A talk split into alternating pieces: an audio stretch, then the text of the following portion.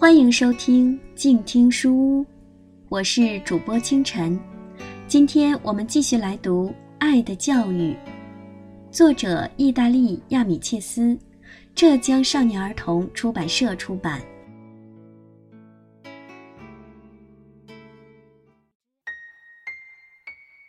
虚荣的华梯尼，十二月五日。华梯尼总是喜欢穿得非常漂亮，喜欢炫耀家里有钱。不过，他的虚荣心昨天严重受挫了。昨天，我和华梯尼还有他爸爸一起去散步。华梯尼打扮得非常漂亮，她脚穿一双绣花的摩洛哥长靴，上衣缀着闪亮的丝线和漂亮的绣花。头戴白色海狸皮帽子，胸前挂着一块精致的怀表。我和华提尼走了一会儿，就在路边的石凳上坐下来，等着他爸爸慢慢赶上来。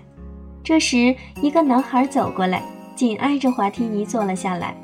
男孩低着头，好像在想什么事情，看上去很累的样子。华梯尼想让这个男孩注意一下自己华丽的装扮。就高高抬起脚来对他说：“看到我的靴子没有？”我明白他的用意，但奇怪的是，那男孩像没听见似的，一点反应都没有。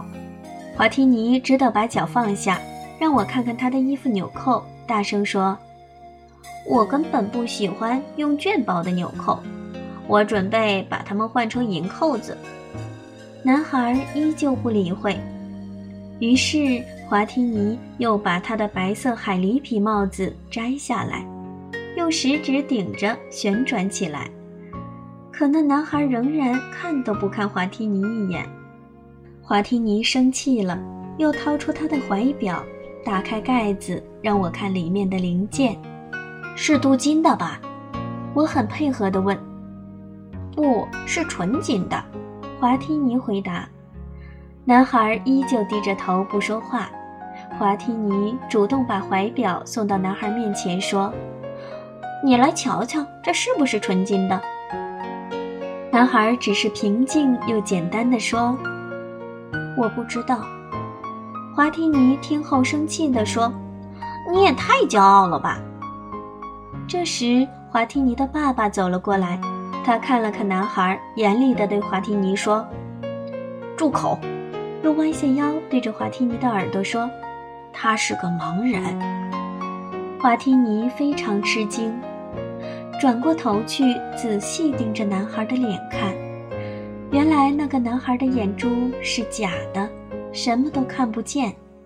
华提尼知道自己错了，他结结巴巴地说：“对不起，请原谅我，我不知道。”这时，男孩似乎明白了他的意思，微笑着说：“没关系。”华提尼尽管爱虚荣，但心地还是善良的。后来，他一路上一直沉默着。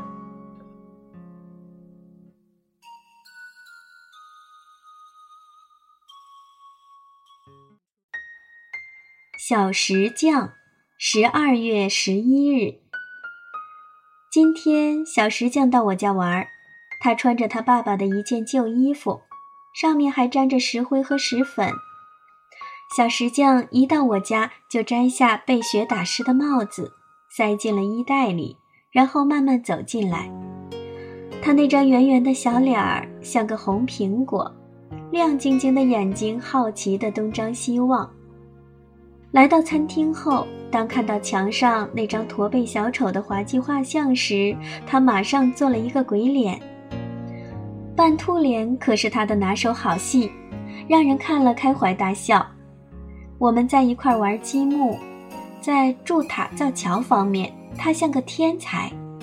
一会儿功夫，他就搭成一座塔或一座桥。他神情专注地思考着、修改着，就像个工程师。他一边搭积木，一边跟我说他家里的事情。他们家住在一间阁楼上。他爸爸下班后每晚要去夜校读书，他妈妈给有钱人家洗衣服。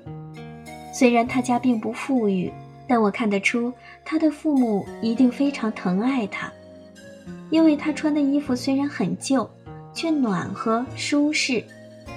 即使衣服破了，那破的地方也都针脚细密，缝补得整整齐齐。到了四点钟，小石匠就和我还有我的父母一起吃点心。吃完点心，大家都站起来。大家站起来的时候，我看见椅子靠背被小石匠衣服上的石粉弄脏了。我刚要伸手去擦，爸爸一下子拉住了我。等大家离开饭桌后，他才悄悄地把靠背擦干净了。我和小石匠继续开心地玩着。后来，小石匠上衣的一粒扣子掉了下来，妈妈就拿出针线，仔仔细细地帮他把扣子缝好。小石匠一直红着脸站在一边，显得很不好意思。后来，我拿出几本漫画书给他看，小石匠看着看着，情不自禁地学着画中人做起了各种滑稽的表情，逗得我们哈哈大笑。小石匠今天玩得很尽兴，临走时连帽子都忘了戴。我送他出门时，他又给我扮了一次兔脸儿，算是表示感谢。小石匠全名叫安东尼奥·拉伯科，今年八岁。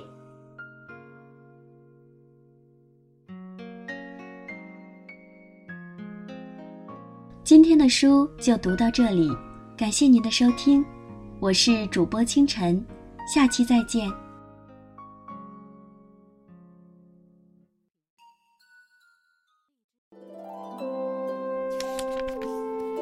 读书是我们了解世界的方法，也是我们每天最好的娱乐。每读一本书都是一次修行。静听书屋，陪你在每一段向往阅读的路上。